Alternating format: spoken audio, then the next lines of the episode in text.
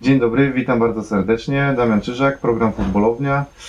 Dzisiaj jestem w Gdyni, jesteśmy w Cafe Clubs e, i mam gościa, a w zasadzie trochę ja jestem gościem, e, u pana Michała Listkiewicza. Dzień dobry panie Michale. Witam, dzień dobry, piękne miejsce. Ja przyznam szczerze, no chyba nie muszę e, przedstawiać pana Michała, e, ale generalnie właśnie tutaj pan czuje się, zakładam trochę jak ryba w wodzie w tym miejscu, bo oprócz sportu, no to właśnie pan też trochę tego artystycznego tutaj e, klimatu czuje, prawda? No bo pan się wychował w rodzinie e, artystycznej. No tak, e, te klimaty teatralno-filmowo-muzyczne są mi bardzo bliskie, tak samo jak sportowe, a szczególnie piłkarskie. Moi rodzice pracowali w teatrze, mama była reżyserem, tata aktorem. Zresztą jego zdjęcie tu gdzieś z O. jakiegoś filmu wisi. E, No i kocham to miejsce, jest urokliwe. Wieczorami bywają tu e, artyści z pobliskiego teatru muzycznego. Czasami zagrają na gitarce, czasami pośpiewają.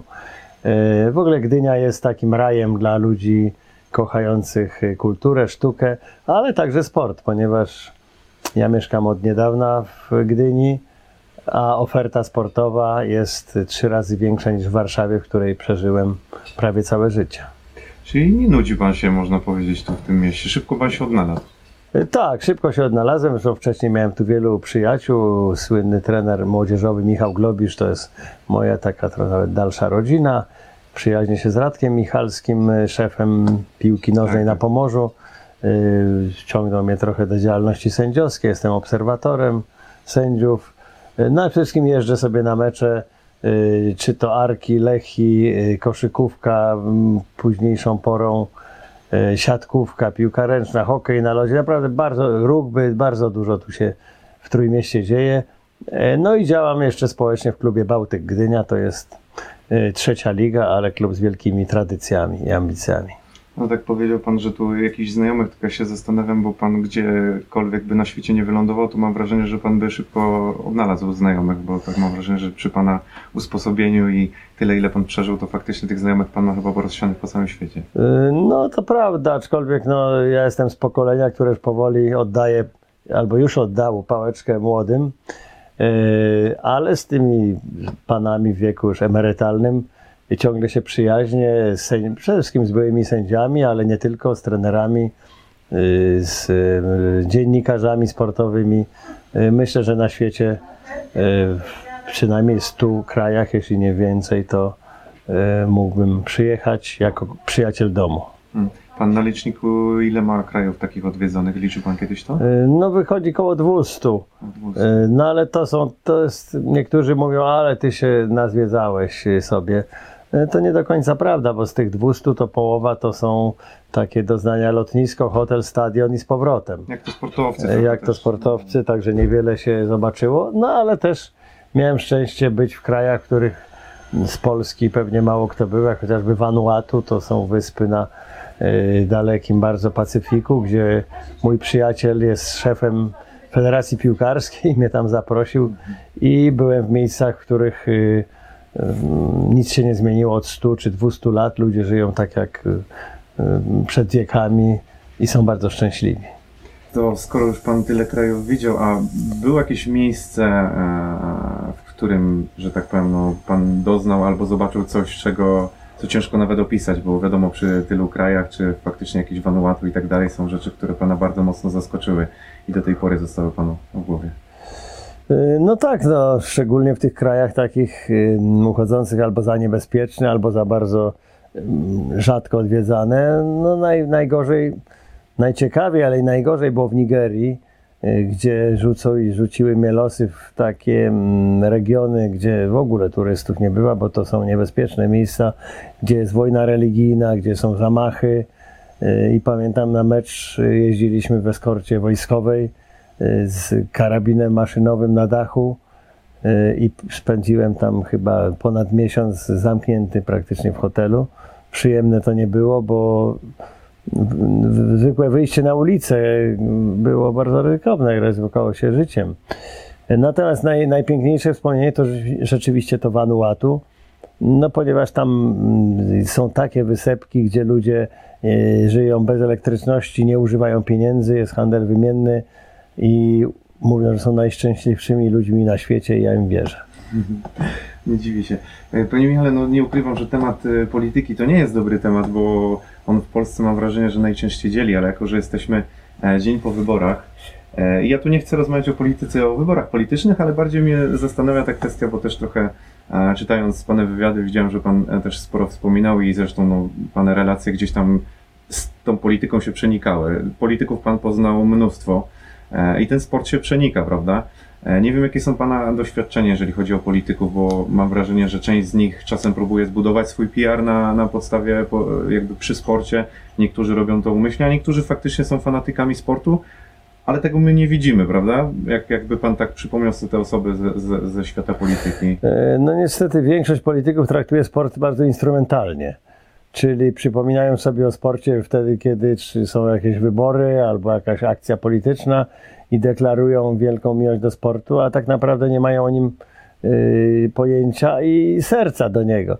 Ale rzeczywiście zdarzają się politycy, którzy y, są autentycznie fanami sportu i y, kochają go autentycznie, interesują się, mają ogromną wiedzę. No na pewno z tych czołowych naszych polityków do takich można zaliczyć Aleksandra Kwaśniewskiego, który y, lubi sport, zna się na nim, ma przeogromną wiedzę. Y, Jan Krzysztof Bielecki, były premier, y, niesamowity kibic piłkarski, a szczególnie futbolu y, brytyjskiego. Y, Nieżyjący już pre, prezydent Lech Kaczyński, który naprawdę zaimponował mi wiedzą taką statystyczną o, o, o sportowcach, znał na pamięć wszystkie wyniki lekkoatletyczne, gier zespołowych y, i znał się naprawdę na, na sporcie. No, się spodziewał, przyznam. No właśnie, bo taką miał posturę, może trochę niesportową i taki umysł bardziej, powiedziałbym, y, historyka, intelektualisty, y, prawnika. Natomiast ja potwierdzam, bo chodziłem do szkoły z panem prezydentem Lechem Kaczyńskim. Y, On kończył szkołę, ja zaczynałem, ale łączyła nas piłka ręczna, bo mm, w tej szkole liceum Lelewela w Warszawie wszyscy musieli grać piłkę ręczną. Kto nie grał, dostawał dwóje z WF-u, więc los nas na boisku nieraz zetknął i rzeczywiście był e, bardzo fajnym partnerem e, do gry w piłkę ręczną. No, to, no to ciekawe.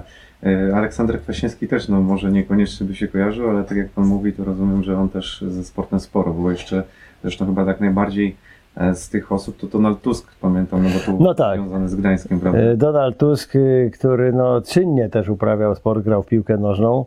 E, Pamiętam go jako zawodnika niesłychanie ambitnego i takiego nieodpuszczającego. No, jeżeli ktoś mu podpadł na boisku, to, to się to kończyło dla niego przykro, bo pan premier Tusk odpłacał pięknym za nadobne. Jak ktoś go kopnął, to, to za chwilę sam był kopnięty. E, No wielu było y, polityków, y, którzy traktowali ten sport, bo niezależnie od polityki jakby. Niektórzy pomagali nawet troszkę sportowi, inni nie. No, premier Marek Belka, pamiętam, bez niego euro pewnie by się nie odbyło w Polsce, bo to jego decyzja o uruchomieniu gwarancji rządowych sprawiła, że to euro dostaliśmy. No ze współczesnych polityków y, y, troszeczkę tak traktowany y, może z przymrużeniem oka, jeśli chodzi o sport, Ryszard Czarnecki, ale ja potwierdzam, że on naprawdę się tym sportem niekoniunkturalnie interesuje. Em, Zna się na nim, no szczególnie na żużlu, z którego wyszedł. Teraz siatkówka, jeśli chodzi o piłkę nożną, jest na każdym meczu i, i jest koneserem. Nie jest, nie, jest to, nie jest to absolutnie jakaś gra. A pana prezydenta pan poznał, bo on też wiem, że no tak wykazywał jakieś zainteresowanie. Prezydenta Dudę nie, nie miałem jeszcze zaszczytu poznać osobiście. Yy, Wiem, że premier Morawiecki tam jakiś miał epizod yy, ping-pongowy, zdaje się, całkiem nieźle grał w tenisa stołowego. No w ogóle wydaje mi się, że każdy mężczyzna, który, nie, yy, który uprawiał sport, a większość uprawiała, bo w piłkę nożną grali wszyscy, nawet jak ktoś się nie przyznaje, to gdzieś tam na bramce postawiony musiał być w szkole czy na podwórku. No tak. Teraz się to niestety trochę zmienia, te współczesne młode pokolenia już mniej, ale ludzie tak od 50 w górę, y, no to musieli mieć do czynienia ze sportem. Gdzieś sport I, I to zostaje, bo sport jest y, czymś tak wspaniałym, y, co wciąga człowieka. Mhm. Przyjdę trochę do tematu, ponieważ pan z Czechami już nie jest związany. E, Przez, przez jakiś tam okres pan. e, Przez dwa lata mieszkał, byłem szefem lata sędziów, Pan tak. mieszkał. Ale tak chciałem zapytać, bo pan zajmował się, można powiedzieć, e, był szefem sędziów, ale pan starał się jakby doprowadzić do porządku trochę, trochę tamtejsze sędziowanie i, i, i to jakby środowisko. A czemu akurat w Polsce pana nie wyznaczono? Bo docenia się pana za granicą, Armenia, tak, teraz, e, Czechy, a czemu pana nie wyznaczono na przykład do porządkowania czegoś takiego? Czy my w ogóle potrzebujemy w Polsce uporządkować? Jak pan ocenia polskie sędziowanie i, i to środowisko? Znaczy, ja w Polsce sędziowanie jest, y, jest uporządkowane.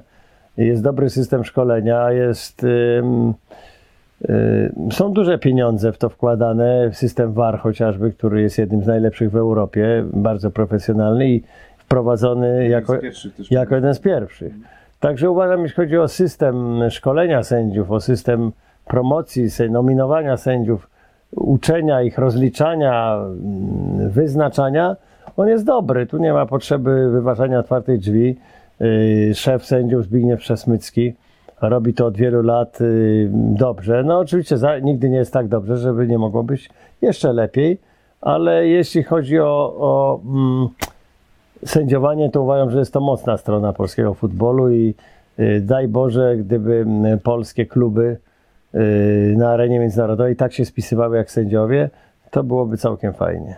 A nie miał pan propozycji na przykład też e, jako ekspert telewizyjny właśnie pojawiać się w telewizji, tak jak na przykład pan Stępniewski w Kanal Plus, żeby być takim E, ekspertem tego typu?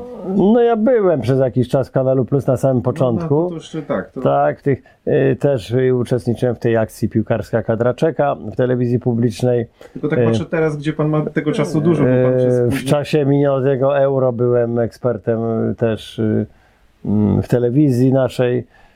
No ale mówię, no jakoś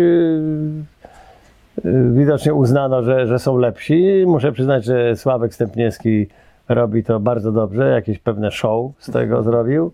Jest pan panem Sławkiem Panem Sławkiem. legenda, legendarnym.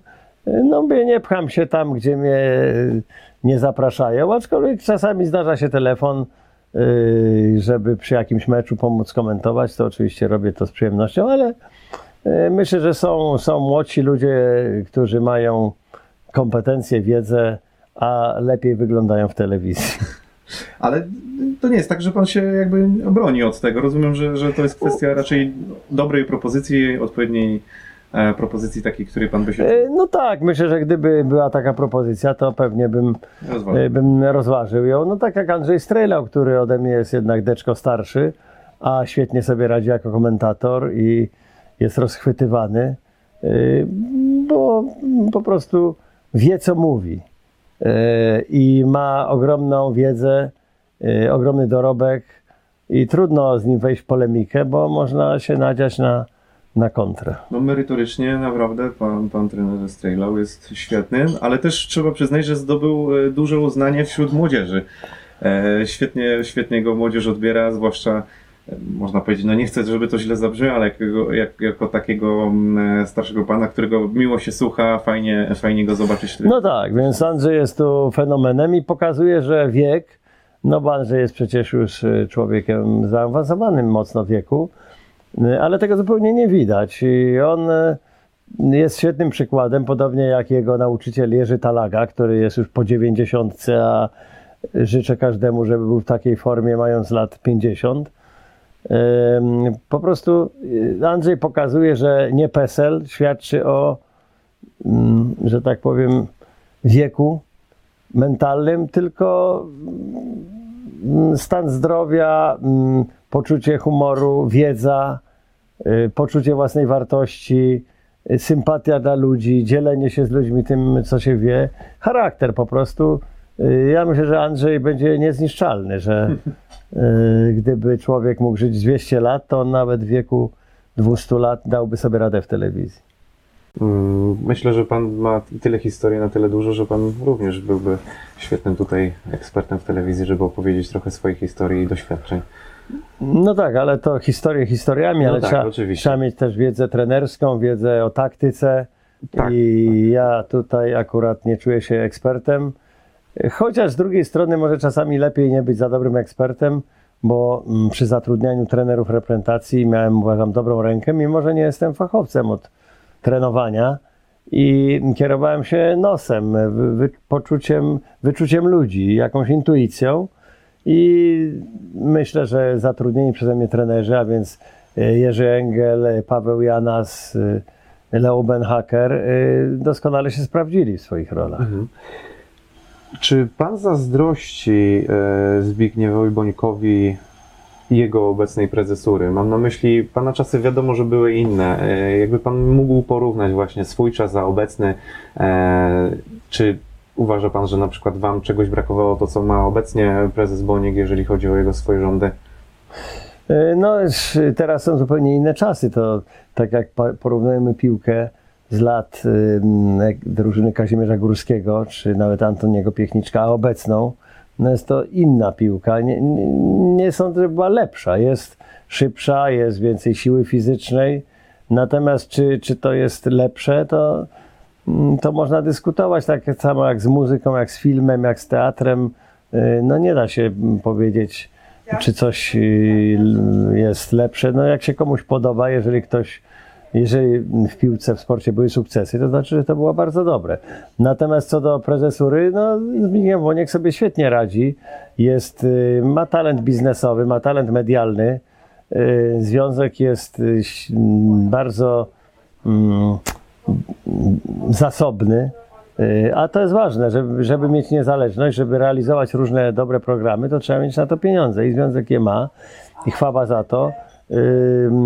Zbyszek jest postacią no, bardzo taką charyzmatyczną, rozpoznawalną i założę się, że gdybyśmy tu wyszli na ulicę i byłoby, nie wiem, pięciu ministrów i dziesięciu posłów i Zbigniew Boniek, to wszyscy rozpoznają Bońka, a niekoniecznie pozostałych panów. I y, to, to jest y, raz, że to przynależy jednak do funkcji prezesa PZPN-u, bo tak było z Grzegorzem Lato, tak było ze mną, tak było wcześniej z Kazimierzem Górskim.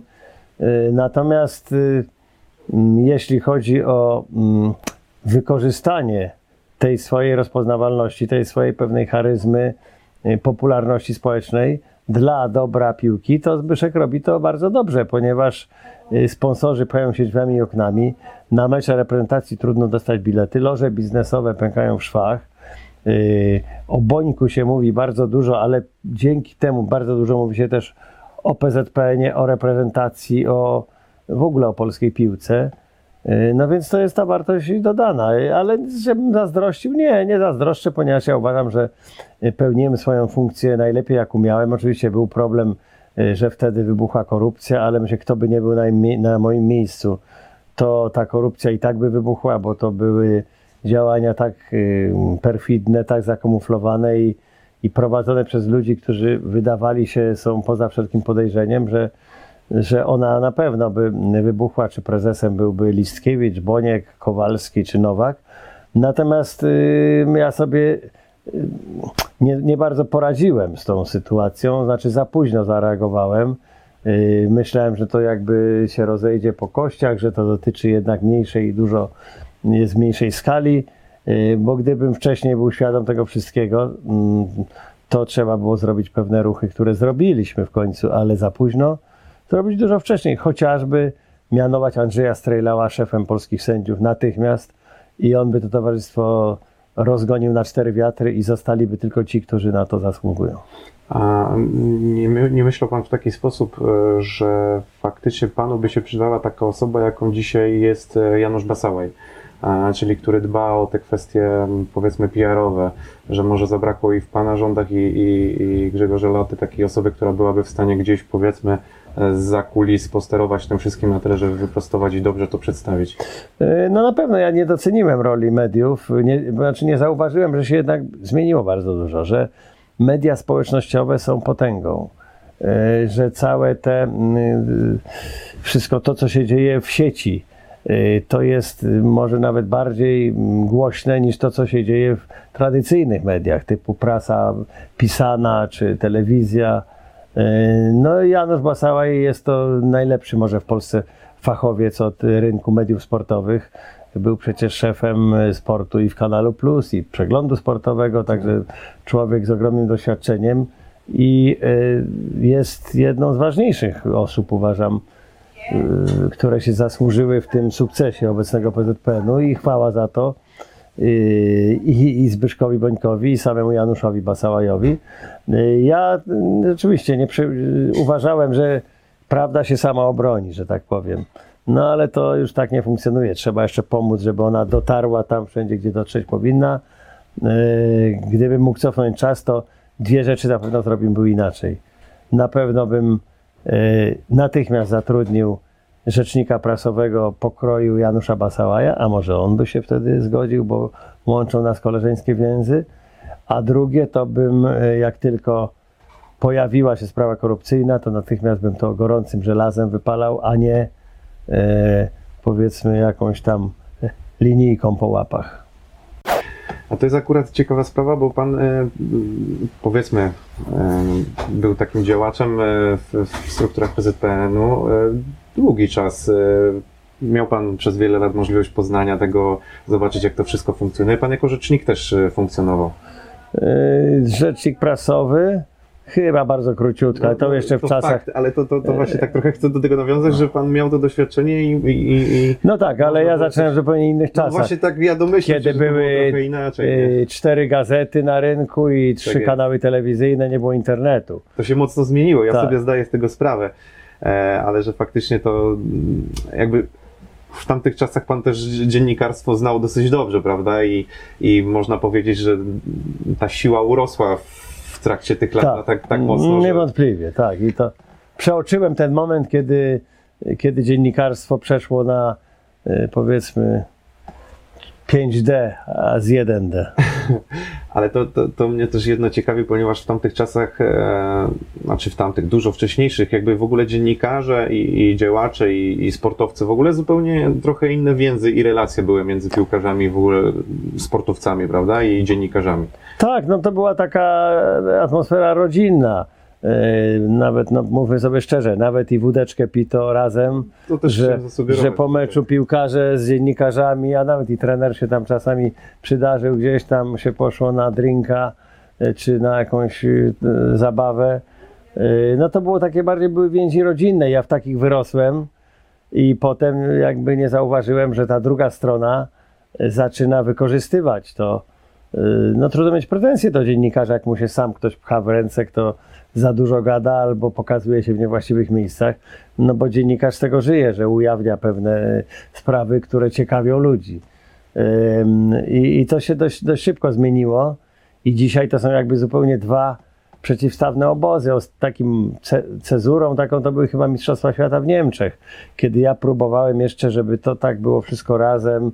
Namawiałem Pawła Janasa, który jednak jest y, introwertycznym człowiekiem i, i na media dosyć la- reagował alergicznie. Y, Rzecznikiem był Michał Olszański, przecież wybitny dziennikarz.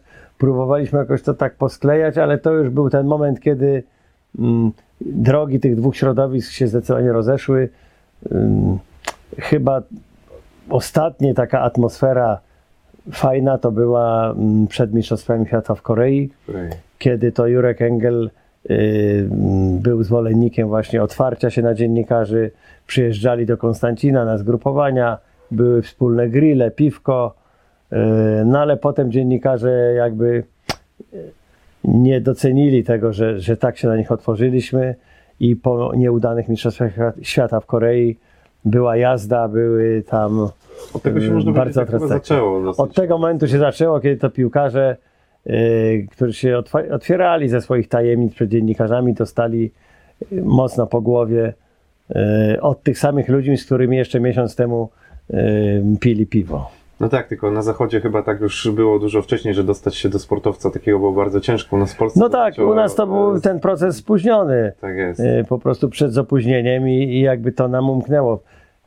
Przyzwyczailiśmy się do, do takiego stanu, takiej sielskości pewnej i wzajemnego zaufania, a niestety coś się skończyło i jak mówią Czesi, to se ne vrati. Bo ja tak przeglądałem właśnie z panem rozmowę i, i patrząc na te artykuły trochę o panu, to właśnie miałem wrażenie, że e, no był taki okres, w którym faktycznie pan był mocno narażony na tę krytykę ze strony mediów. Zwłaszcza tak, tak trochę się śmiałem, że e, no bo pan zna dziennikarzy, pan zna Krzyśka Stanowskiego, też pamiętam weszło, jak mocno e, panu trochę Tak. dokuczało tymi artykułami. Dzisiaj wiadomo, że też pewnie te relacje są inne, pan też ma inny stosunek, ale, ale dostał, dostał pan mocno e, tak słowami. E, No tak, no to było czasami, powiedziałbym nawet wręcz y, takie brutalne, pan okrutne. się nie obraża, wiem, że pan rzadko się obraża E, ogólnie, no ale, tak, ale, mocno no, ale było to bardzo przykre.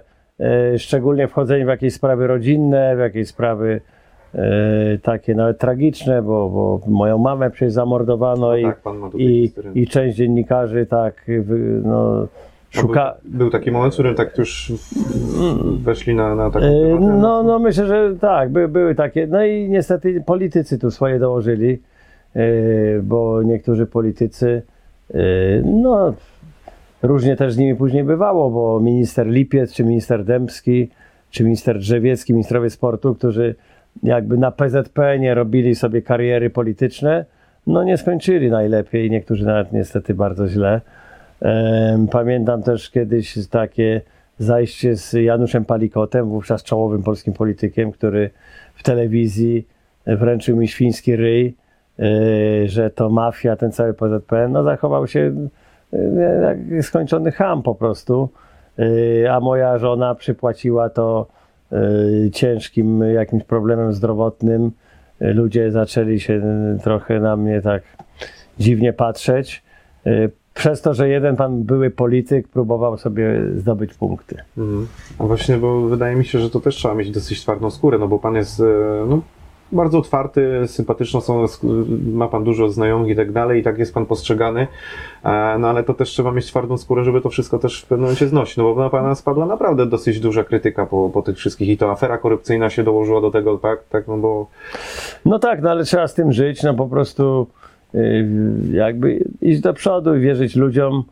Y, Ja już jestem teraz w takim wieku, że już się nie zmienię, w związku z tym y, nadal będę do ludzi ufny i otwarty. Y, Nawet ktoś z bliskiej mojej rodziny mówi, że jakby można mieć trzy policzki, to bym trzeci też nadstawiał. No ale no, ró- różni są ludzie. Ja uważam, że jakaś tam taka wrodzona nieufność, y, y, nie, nie, niewiara w ludzi, obrażanie się, czasami nawet nienawiść, pielęgnowanie w sobie takich jakichś złych emocji, to szkodzi tej osobie, ponieważ y, ja miałem taki moment po zamordowaniu mojej mamy, że tak znienawidziłem świat czy ludzi niektórych. No ale przeczytałem wywiad z Eleni, piosenkarką, której córkę zamordowano kiedyś.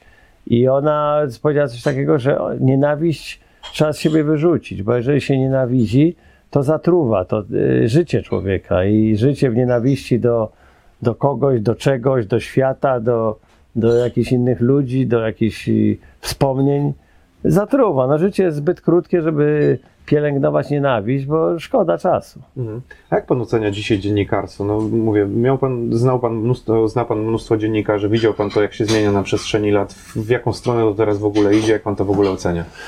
No uważam, że dzisiaj trudno mówić o takim już klasycznym, prawdziwym dziennikarstwie. To jest raczej takie produkowanie newsów. Czy jest wyścig, kto ma lepszy news. Y, Forma czasami jest no, żenująco słaba, jeśli chodzi o polszczyznę, o jakieś mm, przekazanie myśli, którą się chce przekazać. To jest wszystko Nie takie ma tam głębi. w pośpiechu, szybko. E, Wywiady są no, tak banalne, z, szczególnie z piłkarzami. E, Czasami no, ten piłkarz, e, wiemy, że on mówcą wielkim nie jest, a nagle dziennikarz za niego pisze tekst, który, z którego wychodzi, że jest w ogóle kandydatem do Nagrody Nobla. Także no, strasznie to spsiało, że tak powiem. Oczywiście są perełki, są dziennikarze, których y, czytam tylko dlatego, że wiem, że będzie coś, y, y, coś z pewnym przesłaniem i dobrze napisane, jak chociażby Stefan Szczepłek czy Mirek Żukowski w Rzeczpospolitej, czy niektórzy felietoniści w przeglądzie sportowym. Bardzo lubię felietony. Jerzy Chromik, bo to też Sam? Jerzy Chromik. No, Jurek Chromik to mistrz, tak. To, on Sam uwielbiam też te formy i przyznam szczerze, że Tak. właśnie coś takiego niestandardowego, nieszablonego to jest. E, tak, tak, no Jurka Chromika oczywiście, że tak. E, no i ja jestem, e, że tak powiem, niewolnikiem prasy pisanej. Tak? To już chyba ostatni Mohikanin. Ja codziennie, nawet gdzieś byłem godzinkę temu, codziennie idę do kiosku po gazety. Pan już odkłada mi w kiosku moje gazety i czasami żona mówi, rany boskie, codziennie wydajesz tam 15 czy 18 zł na te gazety. Ja mówię, no jeden wyda na piwo, inny gdzieś przechula, ja na gazety. I sobie leżą te gazety, czekają, ja, ja zawsze je przeczytam. I to są nie tylko gazety oczywiście sportowe, chociaż e, przede wszystkim, ale też e, tygodniki polityczne, pra, prasa kulturalna.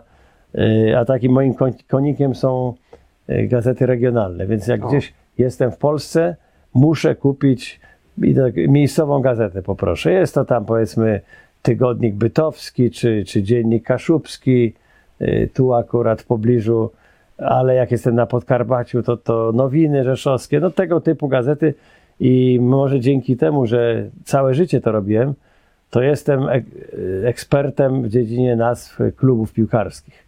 Znam, y, myślę, no nie najwięcej w Polsce, ale bardzo dużo nazw.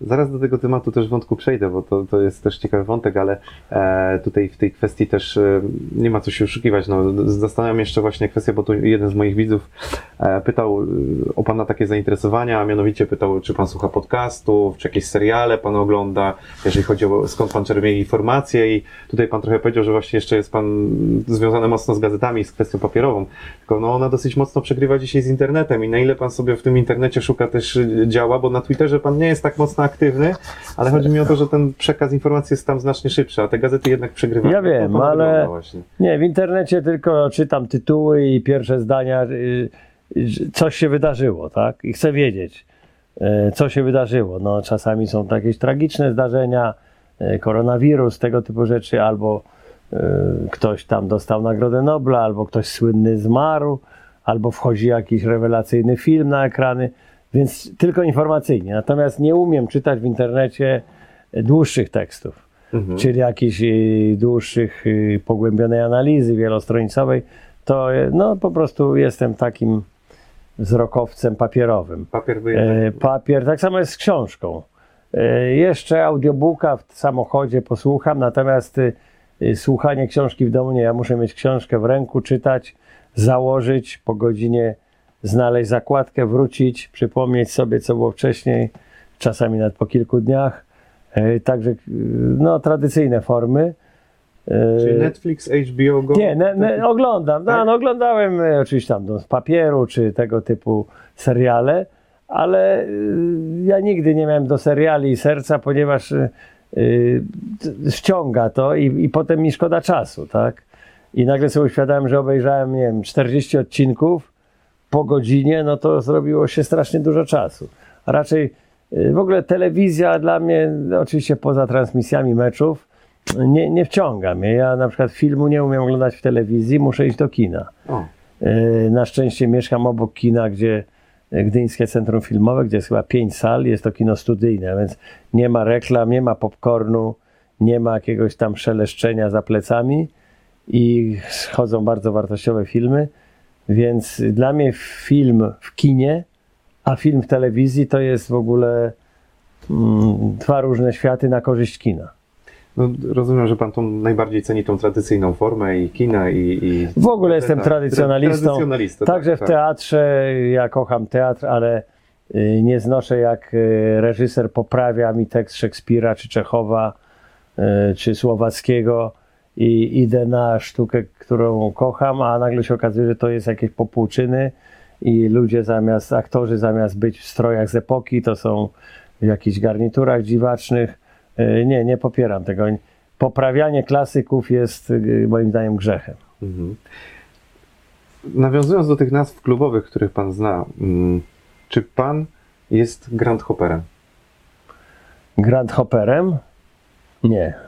A kojarzy pan nazwę Grand Hopper? Coś panu mówi? Yy, No, niech pan podpowie. Wie pan, to są osoby, które jeżdżą na takie nieoczywiste mecze tych najniższych lig po całym A, świecie. Aha, to wiem, kto, czy już wiem o kogo chodzi, ale na, nie znałem nazwy. Tak, Bo Grand Hopper. Jak e, czytam Czyli pana, taki czy- wielki skoczek, tak, że hop, hop, Coś w tym tak. stylu bym powiedział. skaczący A pan z meczu na mecz. Gdzie pan nie jest, tak jak czytam i, i rozumiem z pana przekazów najczęściej, że pan, e, gdzie pan nie jest na świecie albo w Polsce najczęściej, to pan zawsze odwiedza taki mecz najniższej ligi. Tak, tak, lubię to. I Czyli jest pan Grand Hopperem. No jestem w tym sensie Grand Hopperem. E, No takim aktywnym Grand Hopperem to jest Andrzej Strzelecki, y, wybitny aktor rektor szkoły teatralnej przez wiele lat, który golfista, który opowiadał mi, że jak jeździł po Polsce, zawsze w bagażniku miał piłkę i buty, korki tak zwane, czy buty Tak piłkarskie. jest. No. Tak, i jak gdzieś widział, że tam dzieciaki grają, to miał troszkę czasu, to stawał i mówił, chłopaki, można z wami pograć i grał sobie w piłkę tam powiedzmy 15 minut. No ja aż tak nie, natomiast jak widzę mecz... Ale gwizdka pan nie woził w razie co, żeby posędziować E, sobie? no gwizdek mam zawsze, bo to Zawsze. e, taki przesąd sędziowski jest, że przy sobie trzeba mieć gwizdek. Ale nie wierzę, że pan ma teraz przy sobie. No teraz w tej kurtce akurat nie, Nie, ale w samochodzie mam. W Dobra. samochodzie mam e, tuż przy, przy w kieszeni. E, Natomiast tak, no ubóstwiam te mecze niższych klas. Czasami sobie patrzę tam lokalną gazetę albo w internecie tam powiedzmy 90 minut i wiem, że będę w województwie lubuskim na przykład, więc patrzę. E, Często jeżdżę, tam mam przyjaciół, dobiegnie w takie miasteczko w lubuskim. Kojarzę, no. Tak. I patrzę, o, w Dobiegniewie grają Błękitni Dobiegniew e, pojutrze o 15. To tak sobie planuję czas, żeby mieć, mieć tą chwilę, żeby wpaść na taki mecz. E, Czy kanał na YouTubie Kartofliska Radka Rzeźnik? e, Tak, znam, no świetny pomysł, świetny pomysł i, i to jest taka nagroda dla tych ludzi właśnie na tych kartofliskach, którzy sami wieszają siatki na bramki, rysują linie, yy, nie wiem, zrzucają się na benzynę, żeby w jednym samochodzie pięciu, a w drugim następnych pięciu przyjechało na mecz i fajnie, że, że w tym programie oni są pokazani, że istnieją, bo nie tylko Legia, Lech, Wisła, yy, Lechia i tak dalej, ale tam się rodzi piłka. To jest prawdziwe, prawda? Takie... To jest autentyczne, prawdziwe. Yy, Zresztą ja w paru miejscach pomogłem właśnie w założeniu takiego klubu. Pamiętam, założyliśmy klub w Pniewach, tam pod Grójcem, niedaleko Warszawy. Yy, I chłopcy tam z okolicznych wiosek sobie grali w B-klasie. Problem zaczął się, jak, jak awansowali do A-klasy i już zaczęły być jakieś mm, no, aspiracje, żeby jakieś premie płacić, żeby jakieś diety wypłacać. A wiadomo, no nie było na to pieniędzy i to się niestety rozpadło. E, Pana prezesa Kwaśniaka z Chrząstawy, pan miał okazję poznać, czy nie? E, No słyszałem, nie, osobiście czy nie poznałem, ale e, znam tu pana założyciela, prezesa klubu w Sycewicach, Okej. też przecudowna postać. No i czasami, zresztą zawsze jak się kogoś spotka, to schodzi na temat piłki. Na przykład kiedyś na, na wakacjach zupełnie przypadkowo spotkałem em, pana burmistrza Dzierżoniowa i oczywiście zeszło na temat piątka i e, Lechi Dzierżoniów. Także piłka łączy ludzi zawsze.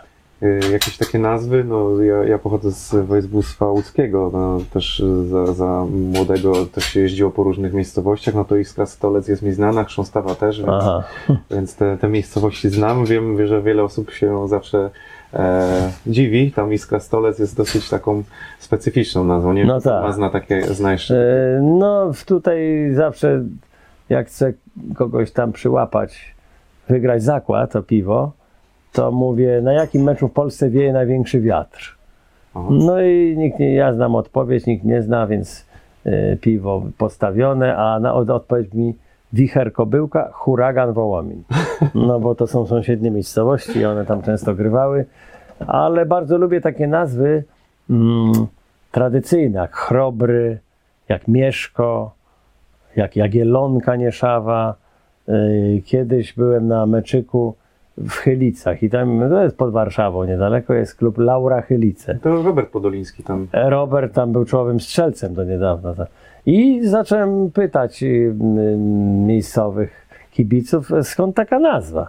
I okazuje etymologia nazw jest bardzo ciekawa. Okazuje się, przed wojną był jakiś tam folwark i chłopcy chcieli grać w piłkę, ale dziedzic nie chciał im dać łąki na boisko, więc poszli do jego córki e, w ich wieku e, o imieniu Laura i córka wyprosiła ojca, który tą łąkę im na boisko dał. I na jej cześć nazwali klub Laura Chylica, było to e, lat temu prawie 100. nazwa trwa do dziś. Mm, No to są naprawdę, to, to kilka rzeczy można się dowiedzieć. Nie Tak, hi, his, nawet, nawet historii danego miejsca, nie tylko sportu. Jest to, jest to na pewno interesujące. E, Pan generalnie poznał, poznał mnóstwo ludzi, prawda? Bo biorąc pod uwagę faktycznie, że Pan i podróżował i, i poprzez sport zresztą poznaje się mnóstwo ludzi. Ma Pan jakieś takie wspomnienia szczególne z jakimiś osobistościami, które, które zrobiły wrażenie? No bo wiem, że papież no to jest jedna na pewno, No papież to jest, y, to jest w ogóle ale czy rzecz sportowiec, może ktoś, E, ktokolwiek, kto jeszcze jest robi na pewno wrażenie, tak? nie do zapomnienia, tak? Moje dwa, trzy, trzy nawet takie osobiste spotkania z papieżem. Y, Natomiast y, no, takie fajne zdarzenie było z Rogerem Moorem, czyli słynnym świętym, tak? z serialu, James a również Jamesem Bondem. Bond. Tak, i właśnie kiedyś y, byłem FIFA na jakimś losowaniu i obok mnie siedział pan mówię, skądś gościa znam. No i on zobaczył, że tak ja jakoś się przyglądam i mówi My name is Bond, James Bond. I od razu poznałem, się zaprzy... no nie, nie zaprzy, ale wypiliśmy dwa, trzy drinki w barku i mówi, kiedykolwiek y, będziesz w Anglii, y, to, to dzwoń i wypijemy kolejnego drinka. Martini? Wstrząśnięte, nie mieszane? Czy jakiś taki tego typu, coś tak? tego typu. Czyli tak, tak. Bond, Bond, Znaczy on nawet nie zamawiał chyba, z tego co pamiętam, tylko jak tylko się pojawił, to powiedział, to samo co zawsze. A, a propos, będąc trochę przy alkoholu, no bo nie ukrywam, że, że e, tak jak Pan wspominał, zdarzało się, że, że na różnych towarzyskich spotkaniach, zwłaszcza gdzieś tam wiele lat temu, czy to dziennikarze, czy nie, tego alkoholu nie brakowało. E, nie chcę tutaj mówić, że to były takie czasy i, i tak, tak się funkcjonowało, nie chcę tego sprowadzać trochę do alkoholu, ale jednak ten alkohol łagodził obyczaje. E, No tak, ale wtedy y, to jest trochę jakby mm, przesadzone, bo mówisz, No że, właśnie, że ciekawi. kiedyś pijaństwo, że piłkarze grali po pijaku, a sędziowie na kacu sędziowali. No nieprawda, bo to byłoby niemożliwe. Oczywiście są takie legendy, że na przykład Ernest Paul y, jak nie wypił setki, to, to nie strzelał bramek, w związku z tym pozwalano mu y, albo gdzieś tam przemycano, czy sam przemycał, no ale nie wiem No, ile, Okoński ile w tym przykład. prawdy. No ale tak, Mirek, Mirek, Okoński no w sumie y, źle skończył, no bo ta, no tak, kar- tak, no. ta kariera, a szczególnie to życie po życiu się potoczyło tak, że Mirek no, jest już człowiekiem mocno schorowanym i, i takim troszkę zapomnianym. A moim zdaniem to był najgenialniejszy piłkarz polski, jakiego ja widziałem na boisku. Yy, Nie Boniek, nie Lubański, nie Dejna, ale właśnie Okoński, bo ja czasami jak mu sędziowałem, to ja zapominałem o swoich obowiązkach, bo się gapiłem na jego sztuczki techniczne. To, co on potrafił zrobić piłką, to ja się czułem jak w cyrku czasami.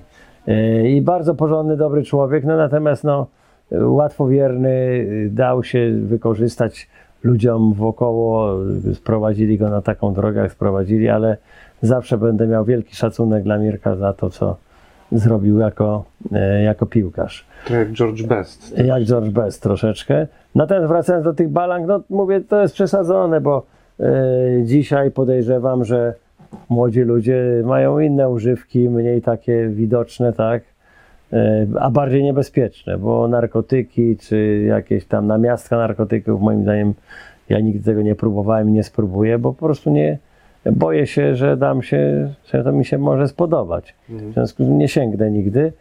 E, Natomiast co do alkoholu, e, no akurat nie miałem takiej za bardzo inklinacji, chociaż nie ukrywam, że lampka wina dobrego, a czysta wódeczka w małym kieliszku zimą jak najbardziej.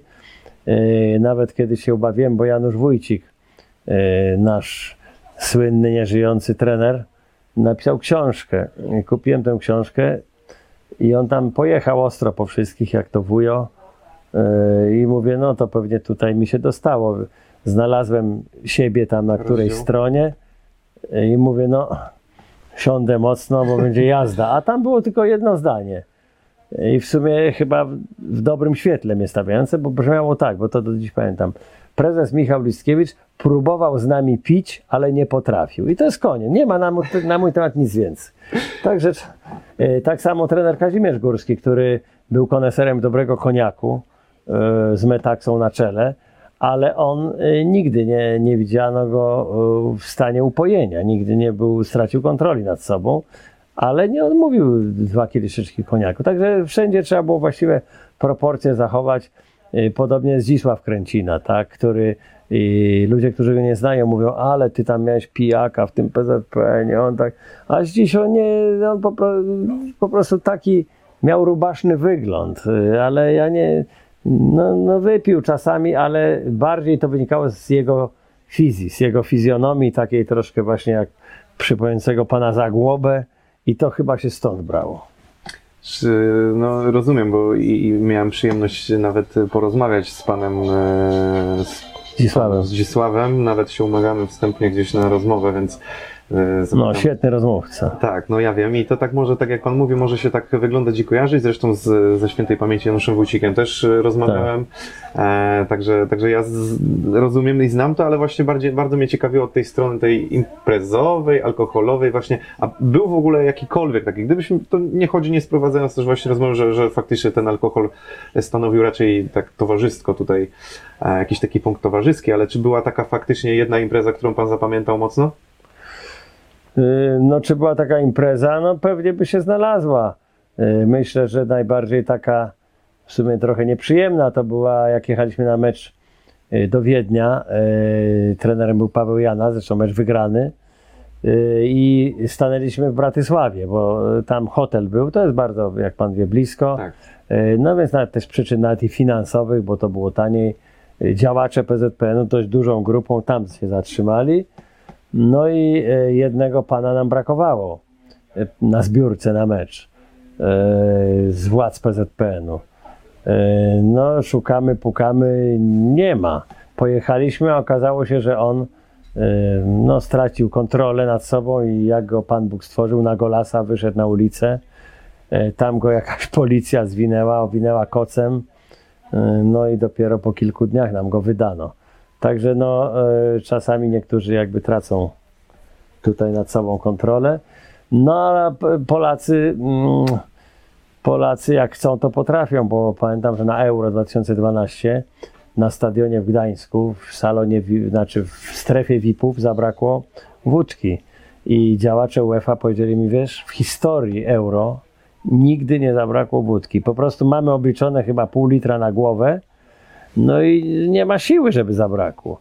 No ale nie docenili możliwości e, aktywu piłkarskiego naszego. E, No po prostu chłopcy mieli mocne głowy, dali czadu. E, No ale przynajmniej zapisało się to też jakoś w historii. No przyznam, że, że mm, zabawna oczywiście historia i też ciekawostka zresztą, no bo, no bo jakby ludzie postrzegali działaczy mimo wszystko, może nie wiem, no mam wrażenie trochę, że pan Zdzisław Kręcina stał się takim, takim właśnie synonimem trochę tego, że to tak oceniano większość No tak, tak. Ja bym, działaczy. ale często ludzi oceniamy na podstawie pozorów, nawet ich nie znając. Yy, I yy, Dzisiowi Kręcinie wyrządzono na krzywdę, że taka poszła opinia o nim, takiego właśnie mm, biesiadnika, luzaka, a to jest yy, bardzo mądry człowiek yy, z tytułem doktora yy, na uczelni, wykładowcą był, mieszkał wiele lat w Kanadzie, gdzie odniósł też sukcesy, był menadżerem w dużym browarze w Polsce, także to nie jest człowiek taki przypadkowy, który się wziął znikąd i poza dobrą zabawą na niczym się nie zna. Nieprawda. Ale to fakt, bo dużo, dużo bardzo pozytywnych i dobrych opinii o nim słyszałem i zresztą jak miałem okazję porozmawiać, no to faktycznie świetny rozmówca i, i bardzo sympatycznie zresztą się nim, z nim rozmawia. Eee, no ale faktycznie, ale z drugiej strony zauważam, że też e, wykorzystał taki swój jeden moment, w którym faktycznie ten nawet tym swoim wizerunkiem potrafił mieć do niego dystans i, i go dobrze wykorzystał. No tak, tak. To, no jest, bo... to podziwiam naprawdę. mocno. Tak. Także mówię, ja na swojej drodze tej PZPN-owskiej spotkałem no, naprawdę wspaniałych ludzi, bez których em, moje jakieś tam osiągnięcia y, w tej pracy byłyby niemożliwe. Y, Właśnie wspomniany Zdzisiu Kręcina, ale także Eugeniusz Kolator, mo- moja prawa ręka, człowiek małomówny, skryty, taki no, nie, nie pchając się na afisz, ale niesłychanie kompetentny, niesłychanie y, krystalicznie uczciwy, porządny, pracowity. Y, No, jak mówię, miałem też szczęście troszkę do trenerów, których mianowałem, ale również do ludzi, którzy mi podpowiadali w sprawach trenerskich, bo wiceprezesem był y, Antoni Piechniczek, był y, Henryk Apostel, y, bardzo długo Andrzej Strejlał, y, także Jerzy Engel już potem y, jakby po, po skończeniu pracy selekcjonera jakimś odpoczynku. Także ja w otoczeniu miałem ludzi z tej elity świata trenerskiego. Mhm. A czy ktoś panu kiedykolwiek znalazł za skórę, tak, tak to się mówi potocznie? Czy, czy ktoś panu zdenerwował, No, no zdarzyło się, ale ja nie, jak mówię, nie jestem pamiętliwy, nie jestem mściwy. Em, y, Z osób, które nawet do dzisiaj działają i to na bardzo wysokich szczeblach w polskiej piłce, y, wielu mi, nie wielu, mo- ale niektórzy mi zrobili przykrość, mi zrobili, zachowali się nie, nie fair, nie w porządku do mnie. No ale nie będę tego jakby wyciągał, ani rozpamiętywał. Każdy niech w swoim sumieniu swoje czyny rozpatrzy. E, ale miałem to szczęście, że w życiu spotkałem e, 90% ludzi dobrych, fajnych, y, życzliwych, 5% y, ludzi, no może nie złych, ale, ale głupich. No i 5% ludzi z gruntu złych, cynicznych, fałszywych. Y, No ale tak jest w każdej społeczności. Piłka nożna no. nie jest tu wyjątkiem. Oczywiście. E, Pan, mm, tak można zauważyć rzeczywiście, bo pan się nie nudzi i mógłby pan już spokojnie na emeryturze sobie odpoczywać, ale chyba mam wrażenie, że pan nie należy do tych osób, trochę jak Andrzej Strejlał, który mówi, że zawsze idzie tam, gdzie go potrzebują, a że go potrzebują wszędzie, no to faktycznie i mam wrażenie, że pana też potrzebują, bo i Czechy, e, i, i teraz Armenia obecnie. Mam wrażenie, że pan raczej nie, nie, nie skłania się ku temu, żeby odpoczywać. No nie, chociaż jestem już na emeryturze takiej No. formalnej, ale y, no, gdzie mogę, to, to jakoś sobie chcę czas zagospodarować aktywnie. Y, W tej chwili pracuję w Armenii. No niestety problem jest, że jest pandemia i nie mogę tam od pół roku dojechać, bo to jest kraj w tej chwili dość mocno zamknięty z przyczyn właśnie koronawirusa. Także pracuję zdalnie na odległość. Yy, Nie wiem jeszcze jak długo ale też pokochałem ten, tak samo jak w Czechach. No, w Czechach byłem dwa lata, poznałem bardzo fajnych ludzi, zrobiłem chyba kawał jakiejś nie najgorszej roboty, chociaż na koniec y, odszedłem tak, znaczy ja i tak bym odszedł, bo kontrakt się kończył, ale wszedłem w konflikt tam może z mojej trochę winy niepotrzebnie z pewnymi ludźmi, y, trochę tam się za ostro wyraziłem, E, oni mi tego nie odpuścili, napisali do UEFA. W, w rezultacie w UEFA trochę moja ta 25-letnia kariera została przyhamowana. E, no ale trudno, no, czy może jedno, dwa słowo za dużo powiedziałem i, i trzeba koszty tego ponosić, ale życie poszło dalej. Armenia jest to kraj bardzo specyficzny, e, mały kraj, niespełna 3 milionowy, biedny. Y, Tam średnia pensja wynosi 1000 zł miesięcznie. Ludzie żyją biednie, ale są bardzo dumni, bardzo tak się szczycą swoją kulturą ogromną. Przecież wiadomo i Charles Navour, i Sher, i y, wybitni szachiści, i sportowcy jak Agassi, no to wszystko przecież Ormianie i oni są bardzo dumni e, mimo tej, tej biedy, która tam jest. Staram się im tam pomagać jak mogę, no trochę zreformowałem sędziowanie. Yy, Tam jest bardzo mało sędziów i było to takie bardzo zamknięte małe środowisko. Wyszkoliliśmy grupkę już młodych chłopaków, którzy już tam pukają. Yy, Daj Boże, jeśli koronawirus ustąpi prędzej czy później, no to wrócę do tej Armenii, żeby dokończyć tą pracę. No jeszcze myślę rok czy dwa chciałbym pracować. Yy, Nie sądzę, żebym tak długo był w stanie jak Andrzej Strejlał. Yy, Może coś jeszcze w sferze medialnej, może, może właśnie jakiś komentator, czy współkomentator, czy recenzent pewnych wydawnictw sportowych. Yy, Dla przyjemności pisu, pisuję sobie raz w tygodniu felieton do Super Expressu yy, już od wielu lat pod tytułem Miś z okienka, bo pan Kazimierz Górski nazwał mnie paniem Misiem, więc już ten miś został. E, No i tam piszę na różne tematy, głównie sportowe oczywiście i, i mam taką frajdę, że jeszcze ktoś chce to czytać, bo oddźwięk jest dosyć żywy czytelników.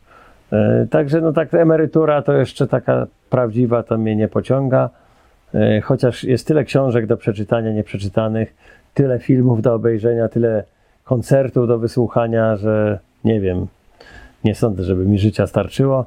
No robię co mogę. Chodzę do blues klubu w Gdyni.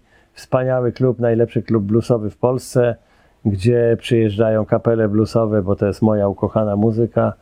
E, Często starsi muzycy jak Old Breakout, czy Kasa Chorych, czy mm, Jam. e, czy e, Sebastian Riedel, no tacy, takie kultowe postacie bluesa i to jest dla mnie tak samo wielkie przeżycie jak mecz reprezentacji Polski w piłce nożnej. Rozumiem, czyli muzyka i, to też... Ta muzyka, ale blues przede Blues. wszystkim, blues w każdej postaci. No a tu się dużo dzieje, jest w tej chwili Ladies Jazz Festival, za chwilę teatr muzyczny znowu się otwiera. E, Naprawdę oferta sportowa i kulturalna w Trójmieście, a w Gdyni szczególnie to jest e, dużo bardziej atrakcyjne niż w Warszawie, gdzie ja mieszkałem większość swojego życia. I, I Warszawa moim zdaniem jest tak troszkę, e, szczególnie jeśli chodzi o sport, miejscem, gdzie za dużo, no bo co, no jest Legia, jest siatkówka ekstraklasowa, jest, y, nie ma, no i, ty, no i to koniec, no może tam koszykówka, ale też tam słabo. Y, Nie ma tych kultowych kiedyś dyscyplin, jak byłem młodym e, chłopakiem, to się chodziło na boks, na piłkę ręczną, y, na lekką atletykę. y, No, bez, coś się działo bez przerwy. Troszkę to bardziej skomercjalizowane też jest. Jest to bardziej skomercjalizowane, no więc to jest bardzo Na przykre. MMA by pan nie poszedł. Nie, to mnie zupełnie, nie, MMA, to KSW w ogóle mnie to nie, byłem raz, ale nie czuję tego. A człowiek byłem fanem boksu klasycznego i walki Jerzego Kuleja, czy Józefa Grudnia, czy Pietrzykowskiego, czy braci Skrzeczów, to ja mógłbym oglądać bez przerwy, ale to była sztuka boksowania, a dziś, jak to niektórzy mówią, mordobicie. Mhm. No, zastanawiam się, co mogę panu życzyć. Zdrowia to na pewno, bo to najważniejsze, ale Dziękuję. widzę, że pan Panu pewno... też. Ja też również dziękuję, ale domyślam się, że pan nie będzie się nudził, bo no nie zapowiada się na to i faktycznie do, do jak, że tak powiem, tego sportu by nie było, to jeszcze pan ma e, co robić. Przede wszystkim bardzo chciałem podziękować, że zgodził się pan. Dzięki, no i mam nadzieję, że, e, że jeszcze wielu ciekawych rozmówców, ciekawszych y, nawet na tym kanale Jest się wielu wypowie. i bardzo zależało mi, żeby z panem e, też się spotkać. No i też pozdrawiam, e, pozdrawiam e, słuchaczy, e, oglądaczy, e, stałych, stałych Subskrybenci to tak subskrybentów, tak. No i, i zachęcam do oprócz tego, oprócz słuchania, oglądania tego, co, co wy prezentujecie, to jednak wybierania się na imprezy sportowe, zwani. bo, Myślę, tak. bo mówię, dziś widzimy, że futbol bez publiczności to jednak czegoś tam brakuje i ja się bardzo cieszę, że już mamy troszkę publiczności. Tu też bardzo odważny, ale i dobry ruch PZPN-u, że jednak puszczono część widzów, bo jednak te okrzyki z taśmy to troszkę były takie jest e, powiedziałbym, sztuka dla sztuki. Natomiast w tej chwili, nawet jak ten 500 czy 1000 kibiców krzyknie, wesprze swoją drużynę, to już wracają stare, dobre emocje. Tak jest. Bardzo Dzięki. Michale, dziękuję. Dziękuję bardzo. Ja zachęcam oczywiście do e, subskrybowania, obejrzeć też można inne wywiady. E, zakładam, że ten wywiad puszczę w formie podcastu. Jak ktoś nie chce oglądać naszych twarzy, to może sobie puścić w samochodzie i posłuchać. E, subskrypcje, łapki w górę. Jak to się mówi, panie Michale, teraz tak się mówi, łapki w górę. Łapki w górę, No, okej. Powodzenia. Dziękujemy, trzymajcie się. Do zobaczyska. Cześć. Cześć.